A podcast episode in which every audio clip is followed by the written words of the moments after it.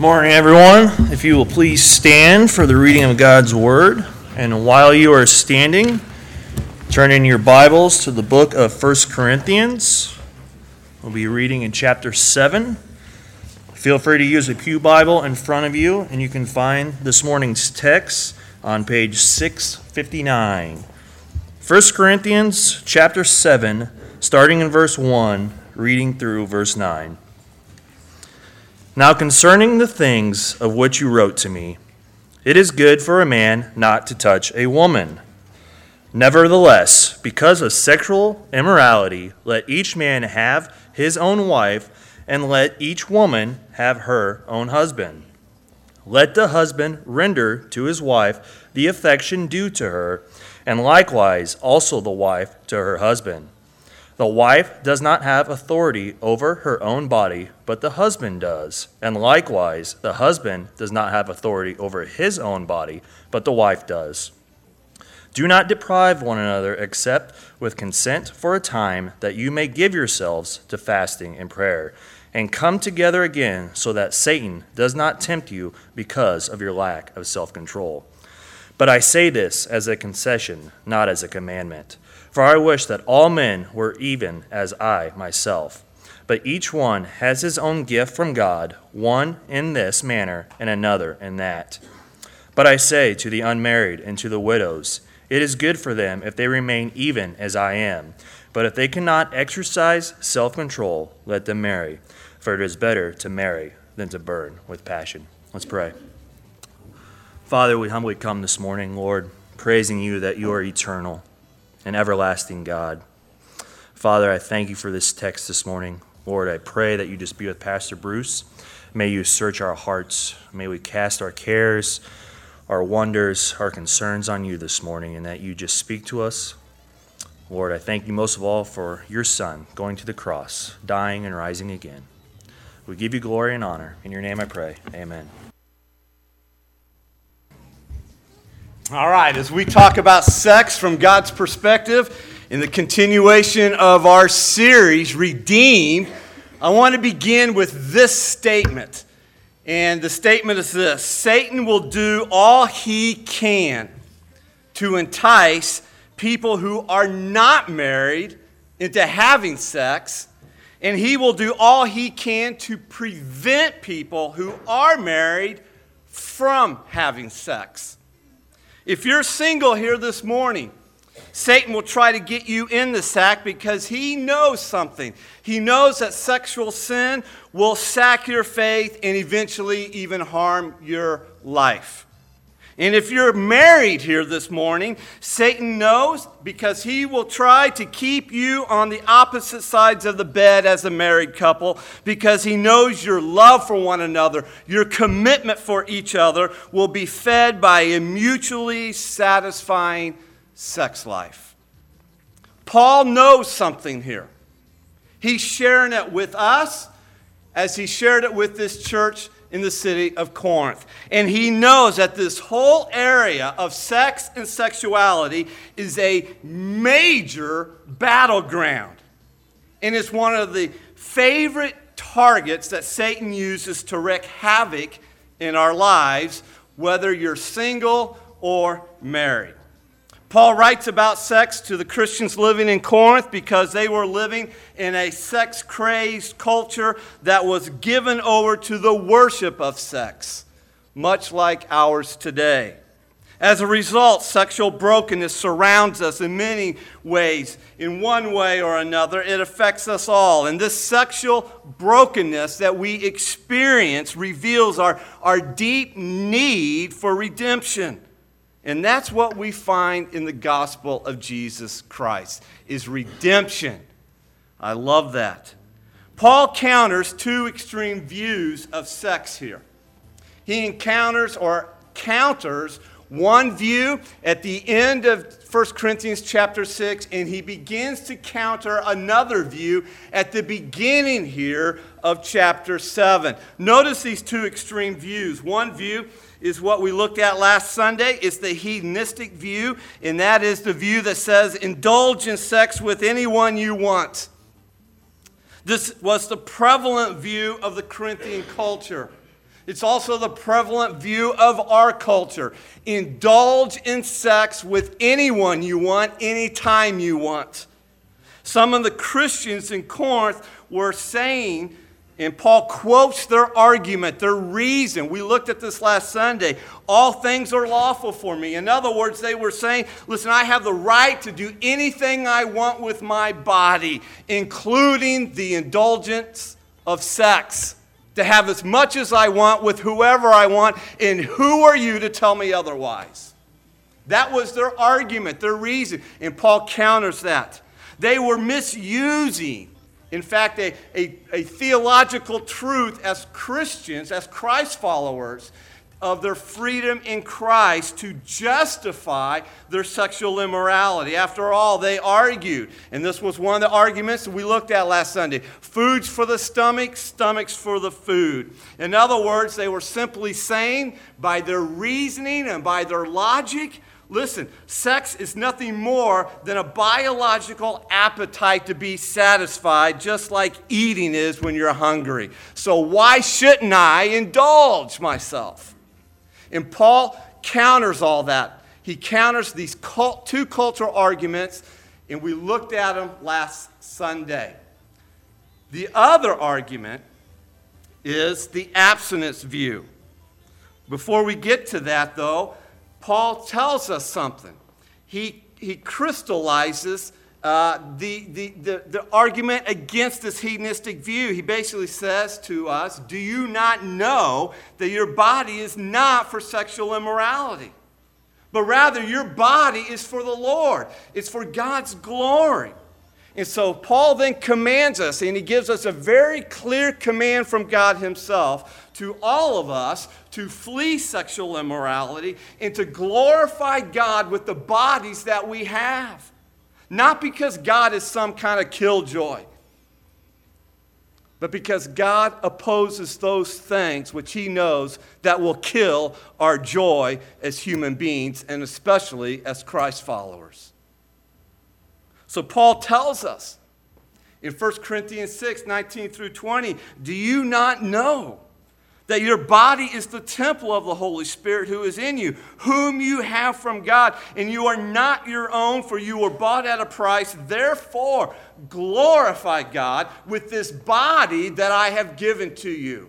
Your body matters. God is for your body. Your body is important, God says, so much so that I will raise it from the grave, just as I did Jesus' own body. Yes, it'll be resurrected and it will be restored, and we're thankful for that, but your body matters. It's your one and only body. Use it for the glory of God, not for your own self-pleasure.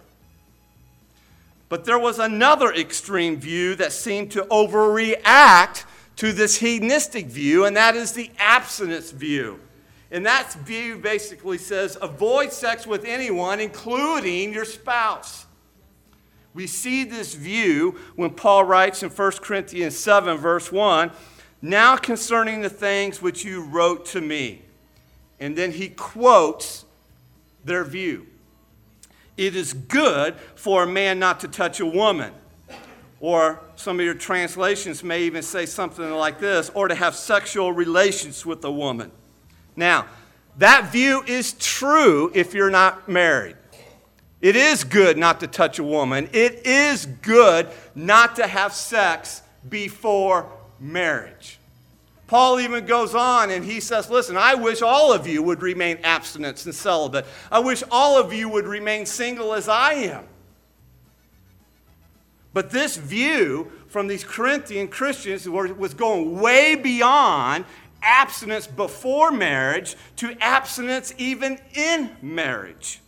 And so beginning here in chapter seven, Paul begins to respond to a series of questions that were written to him in a letter from the church leadership in Corinth.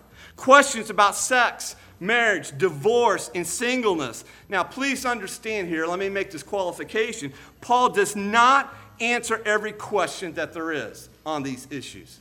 He does not address every issue or problem related to sex, marriage, divorce, and singleness here in First Corinthians seven. In these first five verses, Paul is answering a very specific issue or a specific question related about sex in marriage.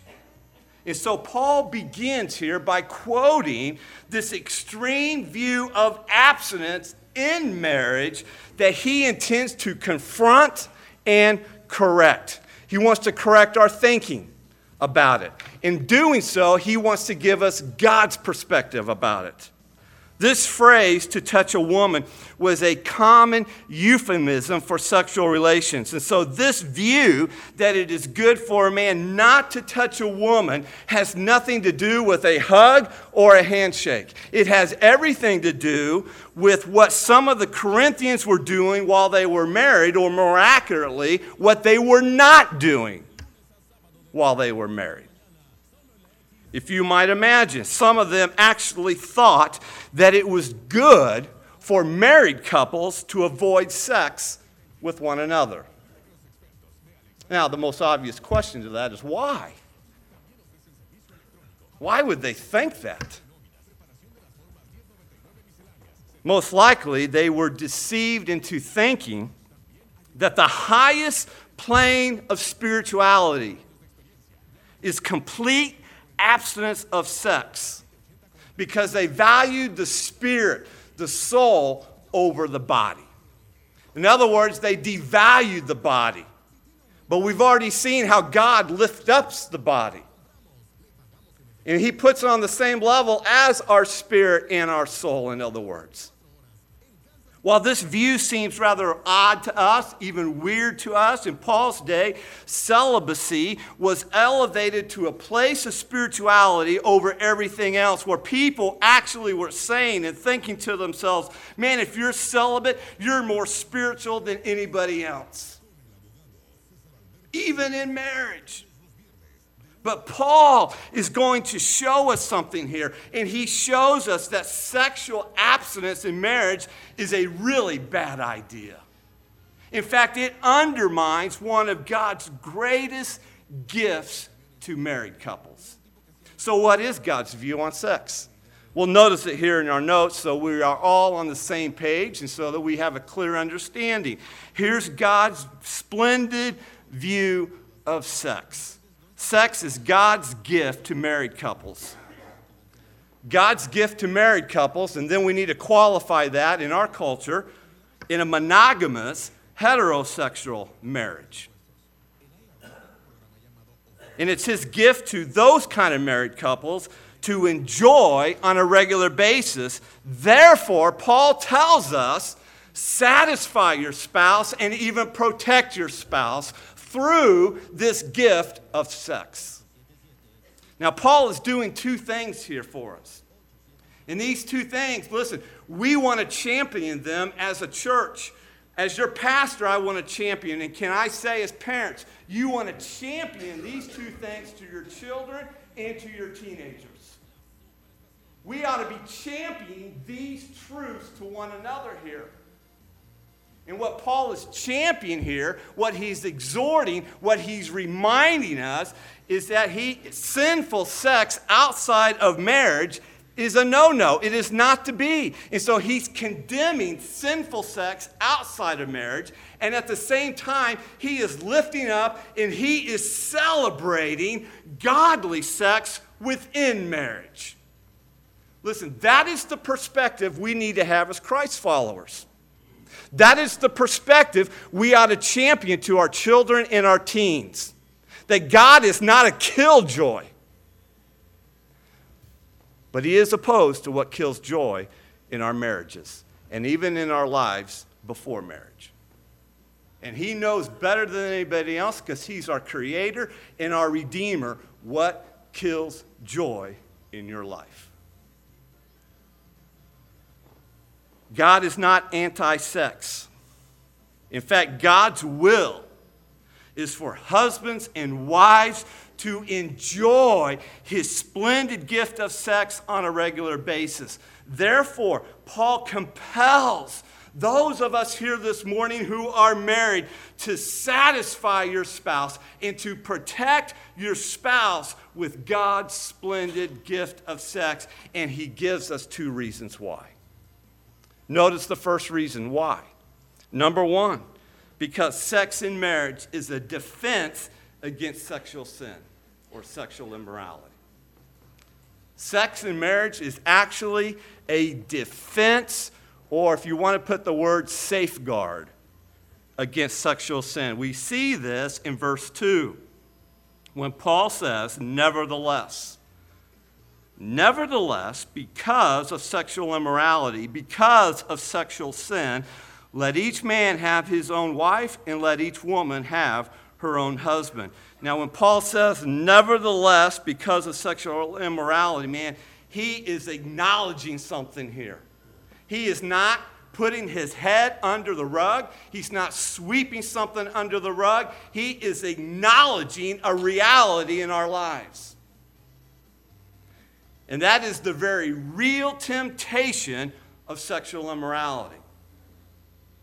And because of this temptation, Paul disagrees that married couples should abstain from sexual pleasure. This is confirmed when he says, let each man have his wife, and let each woman have her own husband, which is another euphemism for sexual relations. In other words, rather than abstaining from sex, Paul's expectation is that husbands and wives should continue to engage in sexual relations in their marriage. Why? Because sex in marriage is a defense against sin. It's a safeguard against sexual sin. Think of it this way, and you'll notice it in your notes coming up on the screen. Sex in marriage is a dam against the flood of sexual immorality because it offers God's way to satisfy sexual desire, which, by the way, is God-given. Your sexual desire is not evil. It's God-given. We should not think of our sexual desire as something bad and evil and demonic and satanic or otherwise. It's God-given. But he gives us the parameters in which to satisfy that sexual desire. And it's in the parameters of marriage. Now, this is not too difficult to understand. The best way to deal with sexual temptation is to fight fire with fire. And if you're having sex with your spouse on a regular basis, then your sexual desires will be satisfied, and the temptation of sexual immorality is weakened. A husband is far less tempted to hook up with an old girlfriend if he's frequently enjoying sex with his wife. A wife who has an affectionate husband who is attentive to her sexual needs isn't going to find herself as tempted to have an affair with a coworker who is complimenting her every week. Now, Paul, listen to me. Paul isn't saying that marriage is a fix for one's lust. Nor is he saying that sex in marriage is the silver bullet against temptation. But it does play a crucial part in keeping the marriage bed pure. Let me also say that Paul is not saying that a lack of sex in one's marriage is justification for sin. But it is clear from this text that sex in marriage is intended as a dam against the flood of sexual immorality. This means, husbands and wives, do you realize you can protect each other by having sexual relations so that the temptation of sexual sin is significantly decreased, significantly weakened? Paul's point here is so clear. Marriage is a legitimate protection against sexual immorality. No, it's not foolproof. It's not a guarantee, but it's a legitimate safeguard because, listen to me, it offers God's way, in fact, God's glorifying way to satisfy the sexual desires that he has given to us. Paul is not saying that this is the only reason to get married, by the way. We know that the Bible puts forth a number of reasons for people to get married. such as proclamation of the gospel, procreation of family, partnership with your spouse. But here specifically in First Corinthians chapter seven, Paul is stating that marriage, listen to me, is God's provision to help us deal with strong sexual desires in a godly way.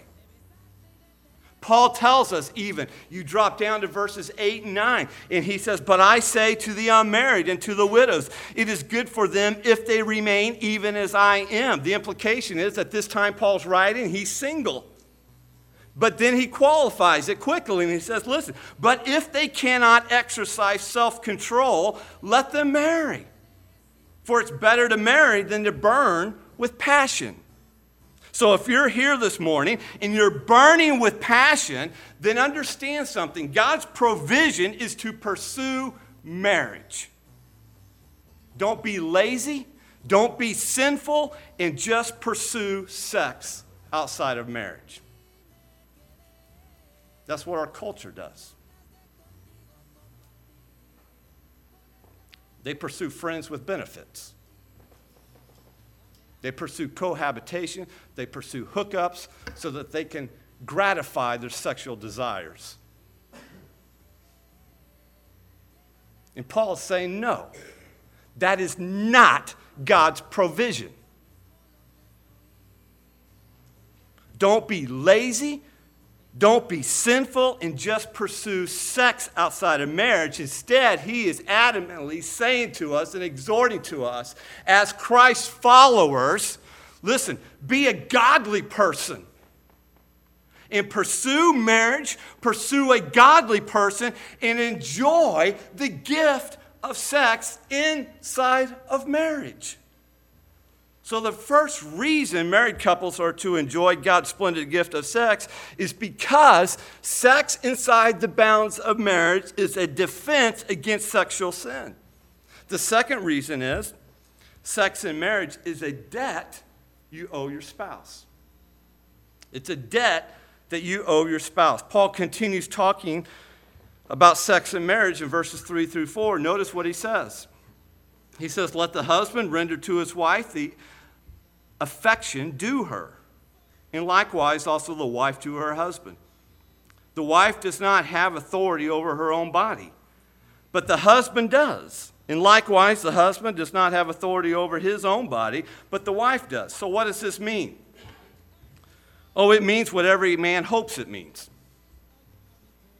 For most guys, these are two of the glorious, greatest verses in all the Bible.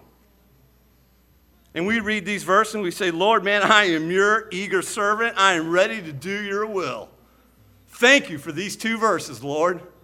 I know that's my sentiments, but before we get too carried away, we need to see two things about sex and marriage from, listen to me, God's perspective, not our culture's perspective. Listen, if we fail or if we neglect to see God's perspective of what he is saying here, we will distort and we will twist what God says badly. We will distort it even abusively. But when we see sex and marriage from God's perspective, we will see it actually quite revolutionary, what God is saying to us here. Notice, first of all, God's view of sex and marriage as a debt, it is radical. This is radical. What Paul says in verse three is radical. Look, look at it with me one more time. He says, let the husband render to his wife the affection due her. And likewise, also the wife to her husband. Now, the reason this is so radical, and especially in Paul's day, is that in the Greek and Roman culture in which Paul wrote this, women were seen as inferior to men. In fact, women were often dominated by men, even abused by men. But what Paul does here is radical because he is he he takes this view and he is elevating women as equal to men, and he's insisting on equal rights for wives and husbands, especially in this area of sex. This equality in the area of sex between a husband and wife It comes right out of the creation account in Genesis chapter one, where we discover that both men and women are made in what? The image of God. God makes Adam, and then he makes Eve, and he gives them distinct and differing roles, but equal in personhood, equal in value. There they are in the Garden of Eden. They are naked and not ashamed, as the T V show says. And they are not afraid. God says to them, be fruitful and multiply. In other words, he is giving them his blessing, his glorious blessing, to go and enjoy this splendid gift of sex that I'm giving to you. It is my heavenly wedding gift to you. Sex is not bad. Sex is not dirty. Sex is good and glorifying to God when it is enjoyed within the context of marriage. Yes, sin tragically distorts God's gift of sex. And we're all familiar with stories of even sex being distorted and twisted in a marriage relationship and how abuse is even in there. Paul doesn't necessarily deal with that issue specifically. So we know how sin distorts sex before marriage. It distorts sex even within a marriage. But grace radically redeems sex as a means for the husband to meet the sexual needs of his wife and the wife to meet the sexual needs of her husband. And when you put your spouse's needs first before your own, by God's grace, your sexual needs will be met as well. So the first view from God's perspective here is radical. But the second view of sex and marriage as a debt, it is mutual. Paul writes in verse four, he says, the wife does not have authority over her own body, but the husband does. And likewise, the husband does not have authority over his own body, but the wife does. Now, this is rather interesting, because if you were here last Sunday, then this should ring a bell. Something should be going off in your mind here when it comes to our body. Because this is the second time now that Paul tells us that we don't own our bodies or have authority over our own bodies, and that is so countercultural. In First Corinthians six, nineteen and twenty, Paul says that God owns my body. I've been bought at a price. Glorify God with my body, because he owns it, I don't. And now here in verse four, Paul says that my spouse has authority over my body, which means my body is not mine to do with it whatever I please. Do you realize that on your wedding day, God gives the authority of your body over to your spouse as a heavenly wedding present?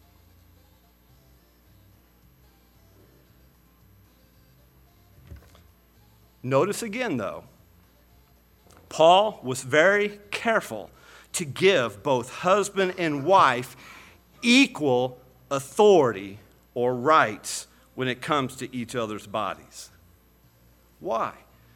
Because sex is meant to be mutual, not one-sided. It's a total dedication to each other. And I love the way pastor and author Tim Keller writes. He says, indeed, sex is perhaps the most powerful God-created way to help you give your entire self to another human being. Sex is God's appointed way for two people to reciprocally say to one another, I belong completely, permanently, and exclusively to you. You must not use sex to, satis- to say anything less. In other words, sex is meant to create permanence through mutual self-giving.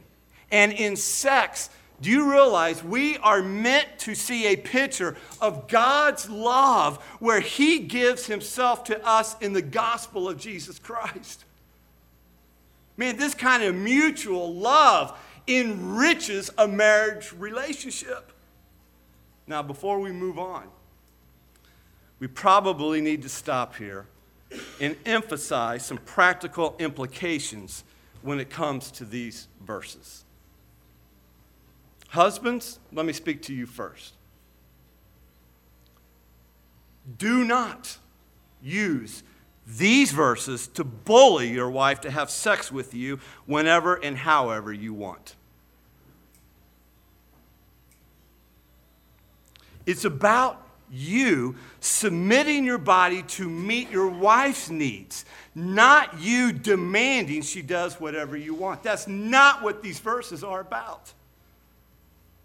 You cannot, do not read what Paul says in these verses in isolation of what Paul says in other places in the Bible. Specifically, one example in Ephesians chapter five, verse twenty-five, where Paul tells us as husbands, love your wives as Christ loved the church and gave himself up for her. Husband, this verse is a reminder that if your wife describes your performance in the bedroom as nothing more than wham, bam, thank you, ma'am, with no concern for your wife's needs physically, emotionally, and spiritually, then you have fallen drastically short of what God expects of you as a husband. Wives, there's some room here for some application for you as well. Your body is not your own. So don't use your body as a bargaining tool just to get your husband to do whatever you want around the house. Sex should never be used as a bribe or a reward for good behavior on the part of your husband. It should never be used as something to be withheld or as a threat or punishment. That's only going to frustrate your husband and make it easier for him to give in to sexual temptations. It doesn't justify his sexual sin, but it makes it easier for it. Think of it this way, wives. One of your ministries from God himself that he gives to you on your wedding day is to protect the purity of your husband with sexual intimacy. You might call it a ministry under the bed covers or a ministry in the bedroom, because that's what it is for both husband and wife. The bottom line is that these verses are not about husbands and wives demanding their rights, but about surrendering them, because sex in marriage, Paul says, is a debt you owe your spouse. Paul says in verse three, let the husband render to his wife the affection due her, and likewise also the wife to her husband. And this word due that Paul uses here is a financial term that means a debt that is owed. And now Paul is taking this financial term and he's applying it to what husbands and wives owe one another in the bedroom in terms of sexual intimacy.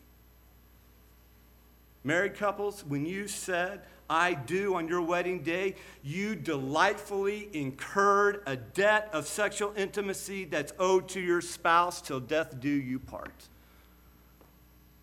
Now let's be honest. Most debts are not fun to pay, right? Who enjoys paying a car payment? Who enjoys paying the mortgage or rent? Credit card debt. Debts are not fun.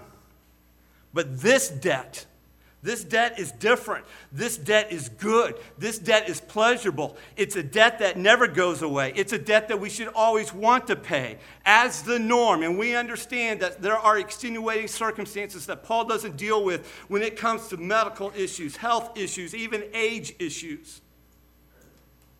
But overall, the norm here, Paul's exhortation to husbands and wives is this: pay your debt. That's the exhortation. Pay your debt of sexual intimacy and do so gladly, spiritually, frequently, and passionately. Pay your debt gladly. The whole tone of this passage suggests that sexual intimacy in marriage is something that we ought to pursue with our spouses with joy, After all, sex is God's splendid gift to married couples to enjoy, not to invo- avoid. I mean, who gets a wedding gift and just leaves it in the corner? Man, when my wife and I got married, we all, all these wedding gifts. We got back from our honeymoon. We couldn't wait to open up our wedding gifts. You have a birthday. You have a celebration of any kind. You get a gift. You don't tuck it in the closet and never look at it and not unopen it. No. Enjoy. You, it, listen, it's okay. It's good. Pay your debt spiritually. Paul alluded in chapter six that through sex, we become what with one another? One flesh. Now, most of us here, we typically understand that physically speaking. But do you realize there is a spiritual dimension to that as well? And then you add in the fact that as Christ followers, our bodies are members of whom? Christ. And then here in chapter seven, Paul talks about sex and marriage as a defense against sexual sin. So we could think of it this way. Carry out your sexual intimacy in marriage with an awareness that this is what happens in the bedroom is actually spiritual warfare against sexual immorality that is so rampant in our culture. Pay your debt frequently. Paul uses a present tense verb here back in verse three when he says, let the husband render to his wife the affection due her. And the idea here is to keep on paying your debt on an ongoing basis. You don't pay it once or twice and then put it in the closet. And then pay your debt passionately. In fact, this may be one of the most misunderstood aspects in marriage. And that's the idea that God intends sex to be for pleasure and to be satisfying and to be something we enjoy with our spouses for His glory.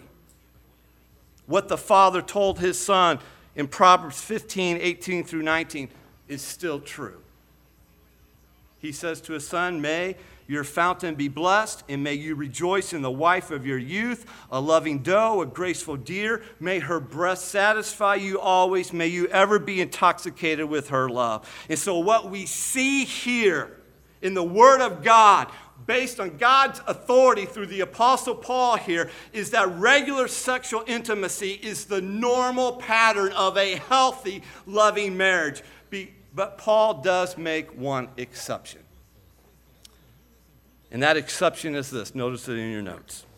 Married couples may refrain from sex for an agreed-upon, limited period of time to devote themselves to a spiritual focus through prayer. Now, notice the condition, though, for this exception.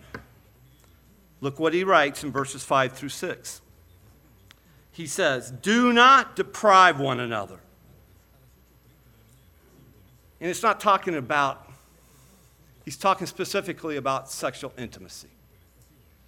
Do not deprive one another except, so here's the exception, with consent for a time that you may give yourselves to fasting and prayer and come together again, which is another euphemism for sexual relations, so that Satan does not tempt you because of your lack of self-control. But I say this as a concession, not as a commandment. Now, I just happen to think that you can have a good sex life and a good prayer life at the same time.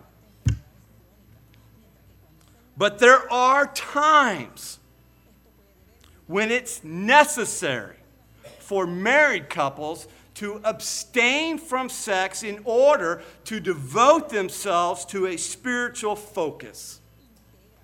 It's kind of like fasting, but not with food.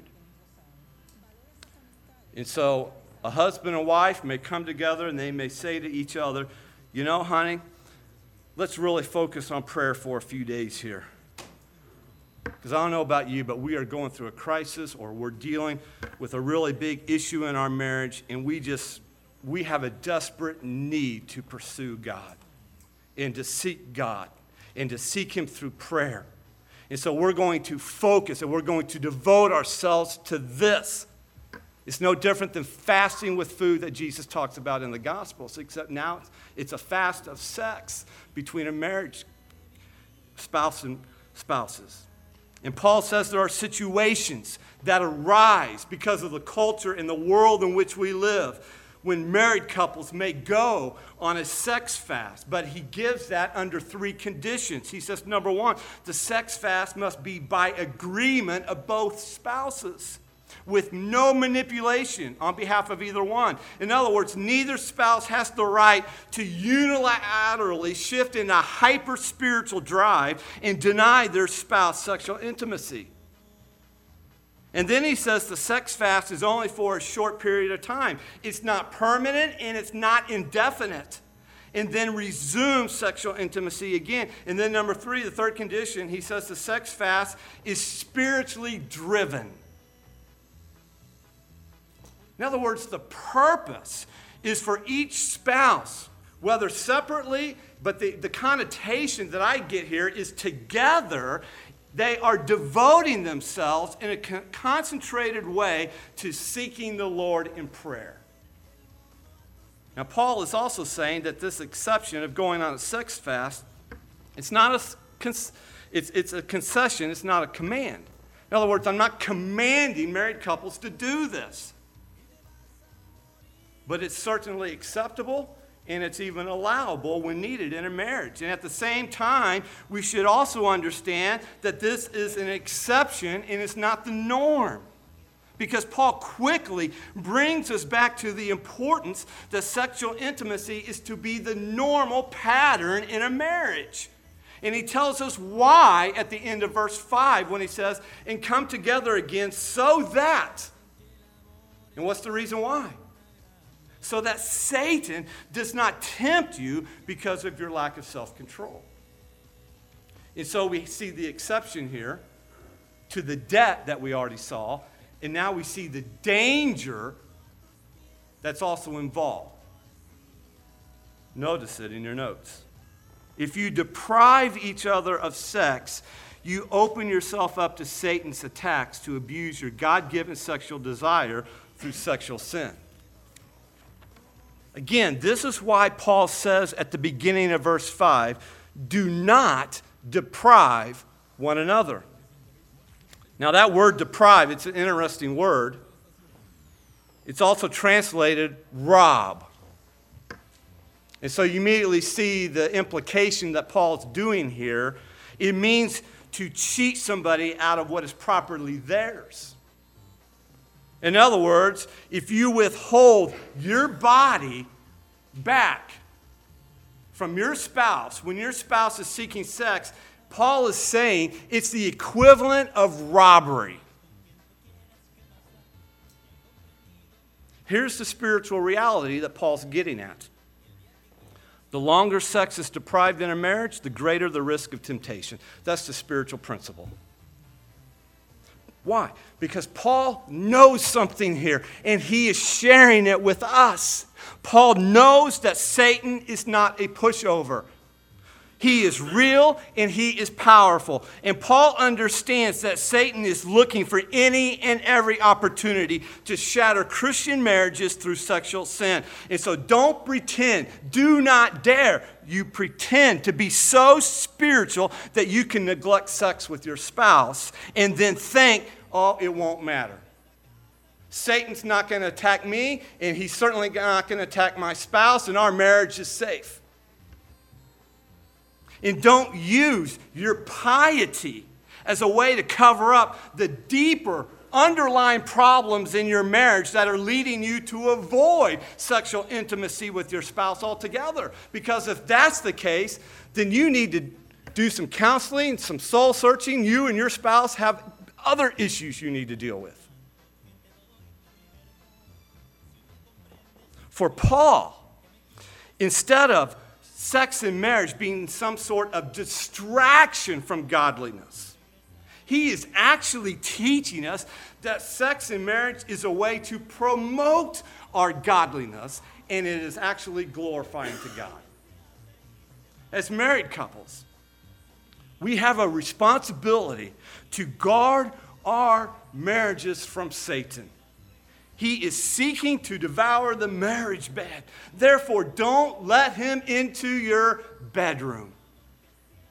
Keith Krell, who is a pastor, describes it this way. And I quote, he says, "Imagine this common scenario. A married couple in bed with their backs turned to each other and plenty of space in between.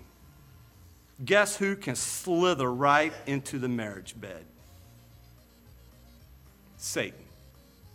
A simple way to avoid this is being close before you drift off to sleep. Roll over and cuddle with your spouse every night. Tell your spouse, 'I love you.' Kiss him or her goodnight. And if these intimate moments lead to making love, wonderful. But regardless, you've shared some intimate moments and are taking steps to protect the marriage bed." Oh, how we need to recover God's vision that delights in his splendid gift of sex in marriage.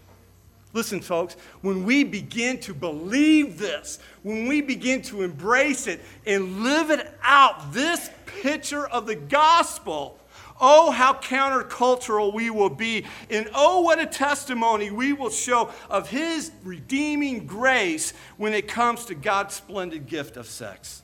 Philip Yancey writes in an article, "Holy Sex, How It Ravishes Our Souls." And he says, and I quote, "Marriage strips away the illusions about sex pounded into us daily by the entertainment industry. Few of us live with oversexed supermodels.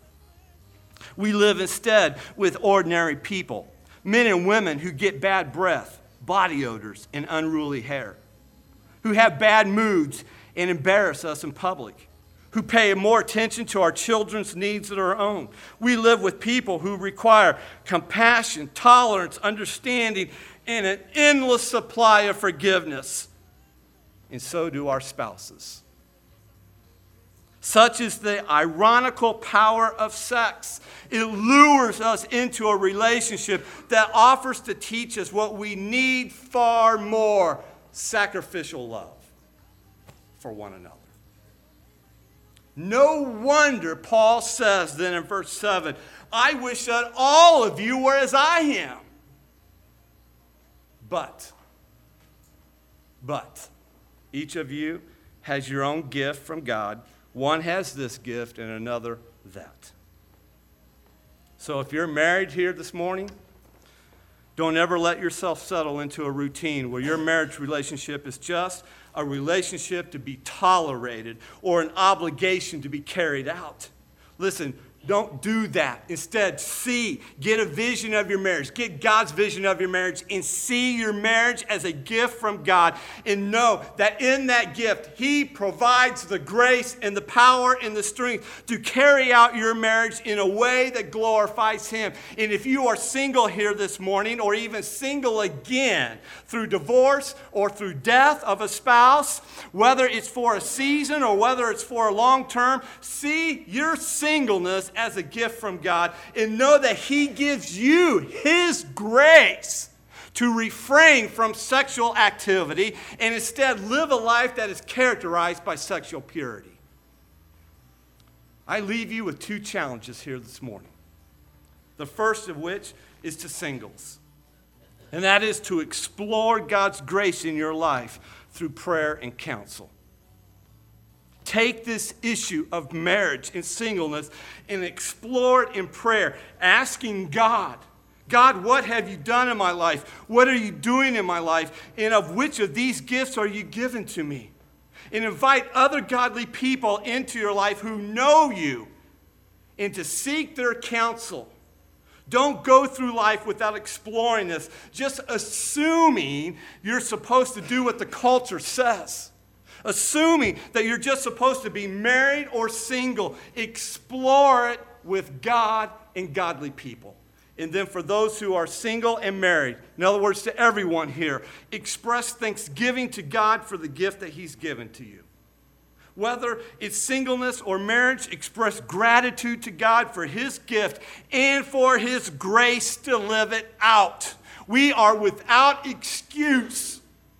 As Christ followers, we have the Spirit of God within us. We have the grace of God. We have every resource at our disposal to live a life that is worthy of him, to live a life that brings glory and honor to him, whether we are single or whether we are married.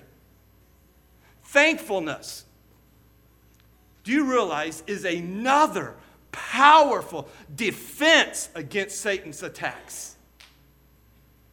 And one reason why so many marriages are just blowing up is because the spouses are unthankful for one another. Unthankful for their marriage, no matter how bad or how good it is or where you are in between.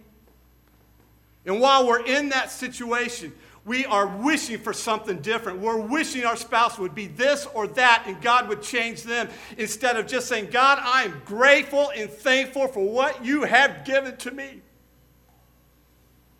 An ungrateful heart gives a platform for Satan to come in and destroy you and your marriage.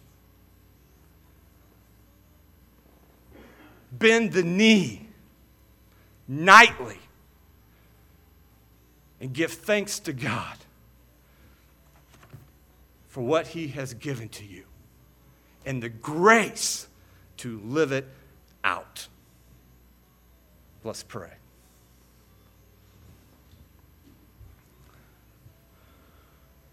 Heavenly Father, we confess that we need your grace so much more than we even understand and realize. To walk in obedience amidst the countless temptations and distortions in the world when it comes to sex. And so we ask, would you help us? Would you help us to live out sexual purity with your grace, whether single or married? Help married couples to see and enjoy the beauty of sex in their relationship. Help them to see it even as a spiritual means to protect them from sexual sin. And so, God, we also come with repentant hearts and we confess our sins before you and ask that you would forgive us of our sins in this area of sex and sexuality, and that you would cleanse our hearts. For we ask this in Jesus' name. Amen. Now, we're not going to have a time of invitation or response. But I simply want to say to you in closing that sex is good and glorifying to God within the bounds of marriage. I don't know where you're at in your marriage or whether, where you're at in your singleness, in this whole area, but let me encourage you to pursue sexual purity, whether you're single or married. Pursue help, do whatever. This is a wonderful, glorious thing that God has given to us. Amen. And so I leave you with one more verse, James one twenty-one. Be doers of the word and not hearers only. That's true for singles and for marrieds. Go and be doers of the word of God here this morning.